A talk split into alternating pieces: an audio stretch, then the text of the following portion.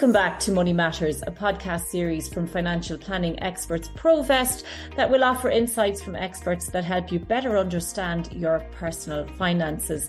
And joining me this week is Vincent McCarthy, who is CEO of the Responsible Investment Institute. Hi, Vincent. Thanks for joining us. No problem. And Green Party Councillor Dan Boyle. Hiya, Dan. Hello, Fiona.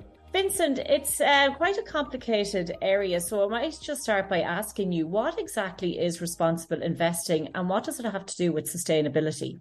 Well, it has become complicated because of the use of terminology and jargon at times, but really what responsible investment is is an approach to investing that considers sustainability. So the sustainability challenges that have built up over the last number of decades has meant that all stakeholders need to prioritize this within their decision making frameworks. And that's why responsible investment over the last number of years has continued to gather momentum because, um, for first of all, regulators are putting more pressure on stakeholders to prioritize sustainability. But I think as well, there's an increased awareness among uh, investors that uh, this is actually something that's really important for the long term. And that increase in interest, is that noticeable over the last couple of years more so? It's probably more noticeable over the last number of years. I mean, my own experience going back to 2017, I was working in impact investing in Guatemala, came back to Dublin the end of 2018 and, and put on a workshop saying, considering the impact of your investments um, from Guatemala to the mainstream. And I can tell you, it was very difficult to get people to the event back then. Over the last couple of years, there's definitely massive momentum behind uh, responsible investing. But I would say that the biggest push factor is the regulation. The regulators in Europe have uh, have done a lot over the last number of years, and it's still ongoing in terms of the implementation. But they're doing a lot to make sure that the world of investment uh, changes, I suppose, in terms of prioritizing sustainability. Vincent, up until yesterday, I didn't know what ESG funds were. I had never heard of them, but I've been reading up a lot about them over the last 24 hours. But for people who are maybe coming onto this podcast and don't know what ESG funds are, can you explain what exactly is ESG and what are ESG funds?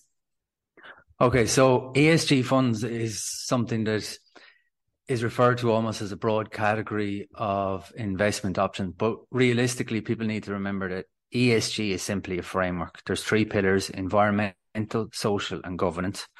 This framework can be applied in the investment um, process to consider a range of factors across those three pillars. But the actual approach taken by investment managers can vary dramatically. So when we talk about ESG funds, even though it's used as a catch-all term, what what your listeners need to remember is that there's a range of investment options that fall under this category of responsible investment. And those investment funds can apply that ESG framework in different ways. So think of it as just a way of to carry out an analysis across those three pillars and the information that you take from that analysis.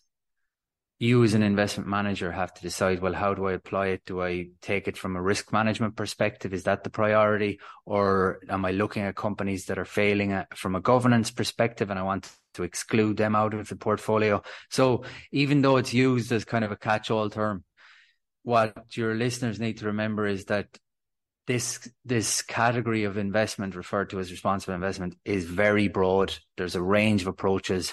And so referring to funds as ESG funds probably doesn't do justice to the to, to the variety of options that exist. And Vincent, okay, because so it is a very complicated area and it's very complex and there's an awful lot in it. For people then if they're going into a company such as Provest and they want to ask questions about it, they need to have some sort of a knowledge about what they're talking about. Is that where you guys step in then? You, um, I think, try to educate people on ESG funds and on ethical investing. Well, I suppose one of the things when I did come back after working in, in Latin America was I saw that there was a massive knowledge gap in this area. So I've been working with all stakeholders to to try and help them understand how they can apply things like ESG and sustainability within the investment process. But from an individual client perspective, working with financial advisors, I suppose a client goes to a financial advisor with more questions than answers, right? They don't knock on the door say, This is what I need. The process of working with a financial advisor is to tell them the particular situation and to try and align them then the advisor then needs to align them with investment solutions that meet their preferences. The changes in in um, recent years and has just been implemented this year is that now an advisor needs to have a discussion around sustainability preferences. So this is very challenging for advisors because it's new. That's the main thing. That's why it's challenging, and they're trying to get their heads around the essence of what the regulation is trying to say. And then at the same time, even though there's an increased awareness among the average investor that climate change is an issue or biodiversity needs to be taken care of, etc., the average investor coming to a financial advisor doesn't really understand how to articulate sustainability preferences in the context of their investments. So that that means that that there's both parties coming to a conversation that they're not really there yet, right? So that's what makes it challenging. But I think from um, a client perspective, it's about at least starting that conversation with an advisor and saying, look, actually, I've heard about responsible investment. I'd like to learn a little bit more about it. What does that mean? So there's an education process that needs to go on. I work with advisors, but then the advisors need to be able to communicate with their clients. And that's part of what I try and help advisors with to have those conversations in a meaningful way to try and arrive at answers that are, are um, more suitable for the underlying clients because no two clients are the same. Do you find that some investors are reluctant to get into that conversation because I suppose for so many years they've concentrated on things like interest rates and financial returns for people who are investing their money. So this is a whole new area that they have to become familiar with. It is, but think of it this way. I mean, the world of finance and investments is is considered um, another world for most people, right? Numbers, risk, return, you know, all the warnings that come on the fact sheets. Most people put their head in the sand and go, right, let someone else take care of it and don't know where their money's going, right? So I think responsible investment actually kind of swings the pendulum back the other way, where the average individual can take an interest in certain issues that are important to them and then have conversations and look, I don't want to have any of my money invested in this particular area, or I'd like to know what what has been done at an advisor level and an investment manager level to make sure that these companies are held to account. So I think it's a positive um, thing from an investment perspective in that it's a way of engaging clients in a subject that is quite boring for most people. The way investments are communicated on, on, on for the most part, I think, um, within pensions, etc., kind of turns people off. Where at least if you have a conversation about something something that's real in terms of right this is the impact in terms of climate change this is the impact in terms of biodiversity. We've looked at companies and this is where they failed at a, at a governance level. I think it can kind of maybe connect their money and the impact more easily rather than just talking about risk and return so, Vincent McCarthy from the Responsible Investment Institute, if you could just give a final message to people. You said there that we need to increase our awareness around ethical investing in this country. What would be your final message to, to drive that message home to people? Uh, the final message is just keep it simple, right? So all these terms, ethical investment, sustainable investment, ESG, everything, has kind of complicated things, but it's very, very simple. There's an investment approach. You consider ESG as a framework to understand sustainability. You have a range of investment options that that implement this framework. And most importantly, you want to understand the impact of your money. So if you're investing with uh, through a financial advisor or if you're investing through your company pension scheme, just start asking some questions. And how does my fund consider sustainability and ESG within their investment approach? What is the impact of my money? Can I see the underlying holdings of of the funds that I'm invested in? So take maybe a more of a proactive approach and and and little by little because it's something that I've seen people in the past where they get really excited about it and then they want to, to kind of almost like take it all on, on at once and then it just falls away very quickly. So I think it's something you know, that needs to be cultivated and take a little bit of interest in it. And over time, I think that you'll have more of an understanding of the subject and be able to have more meaningful conversations with your your advisors and your trustees, and uh, and then collectively there'll be some change come about if we're all taking an, a, more of an interest at an individual level. That's the way the system works. It's it's a it's a collection of individual attitudes and behaviors. We need to see the behaviors that re- result in actual real action um, for the better. And if that happens, you know, five, ten, ten years down the line, we'll have seen the changes that people are talking about now. It's definitely something we'll be keeping an eye on anyway, Vincent. Thank you very much for joining us on the podcast today. No problem. Green Party Councillor Dan Boyle. Dan, Vincent has been filling me in on responsible investing and what exactly are ESG funds. But how important is it for people when they're investing their money to be aware of where exactly this money is going and if the companies have any policies on protecting the environment and human rights? Uh, well, it's very important because the effect of, of not knowing is that uh, your investment can unwittingly cause a lot of damage uh, that takes decades uh, and decades to to uh, uh, bring a, a, solution towards. And that that's the problem that there has been with traditional investing uh, the the idea that you can get a quick return and and not have to ask questions as to what the money was being invested in and what the effect of it was. Uh, whereas uh, th- there's now a responsibility for everyone uh, those receiving funds and those making funds available uh, to ask themselves a series of questions as to whether uh, the, the behavior being engaged in the commercial behavior is ethical um, the goods and services being offered are ethical, uh, and ultimately that the whole practice uh, or series of practices are sustainable.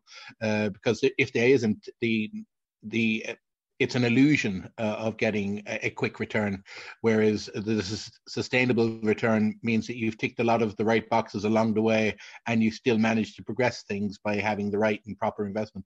So, bearing that all in mind, how important then is it for companies to invest in these areas?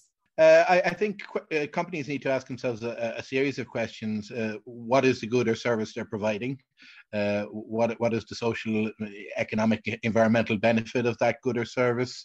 Uh, what is the effect that the interactions of providing that good and service have on, on the wider uh, society and, and on the, the, the nature of the planet? And if most of those are positive a- aspects, then you've obviously got a good product or, or, good or service to to offer people, uh, and you will attract uh, appropriate investment. Uh, we know that some of the things that uh, we we value as wealth now and what has made us wealthy, particularly in, in the developed world, uh, has come at an enormous price, environmentally at least. Uh, and what, that's come about because we failed to put a price on uh, the use of air and water and, and often the soil. Uh, and they've been seen as free inputs in, into the process where people have invested and, and made profits. Uh, sustainable development ha- has a price uh, on each of those environmental elements, uh, and uh, we have to know the, the effect that the the commercial process, the industrial process, the consumer process has on each of those things uh, to to make sure that the world is sustainable into the future and that it's a better world as a result of the interactions we have with it as individuals, as companies, as consumers. We would hope, Dan, that the public row in behind this ethical investing and, uh, you know, and ESG funds. Um, so, what kind of a role do the government have in trying to promote this message? You yourself have been trying to raise it with the government. Yeah, I think government has a number of roles. Uh, first of all, it's an investor in itself. Uh, the government has to raise funds uh, either through taxation or borrowing or, or in investing in in uh, national sovereign funds uh, to uh, have funds that are available for the future society. We have an aging and growing population, so future needs are, are only going to grow and we have to make sure that resources are available now and will be uh, sustainably available into the future. Uh, so, how the government invests itself is a huge indicator as to how society should invest. A good example I've pointed out of this is, is Norway with its uh, sovereign fund. It's a, co- a co- country that has got enormous wealth because of fossil fuels, but it knows that its future will be without fossil fuels. Uh, and it has an enormously successful sovereign fund that they invest in everything that's sustainable. uh, and has an ethical basis. Uh, and uh, as a country, they, they, are richly rewarded for taking such an approach. And I'd like to see uh, the Irish government adopting a similar approach with, with ever investment funds we have. And, and hopefully that spills down into the type of behavior that companies have with their investment policies and what individuals do in terms of whatever sums that they have to invest and how they invest it. This is Money Matters, which is a podcast series by financial planning experts Provest. And Dan, for people who are investing their money, I suppose issues like future returns and interest rate have always taken top priority when they're considering where to invest. But do you think that ethical investing now is going to become a major priority for people in the future? I, I think it needs to, but it, it also needs to change the nature of how people perceive investment because uh, the idea of the quick return uh, and the volatility that's attached to a lot of types of investment, for instance, in the fossil fuel industry itself, I mean, a lot of energy companies, a lot of uh, oil and, and, gas companies are making huge profits at the moment, uh, and and uh, it, it's a, a, resource that is very vitally needed now, uh, but also carries huge environmental costs ethical investment, environmentally sustainable investment means that uh, people won't necessarily get as large a return or as quick a return, but it'll be a more sustainable return and it, it will be a less volatile investment climate that, that they're investing in.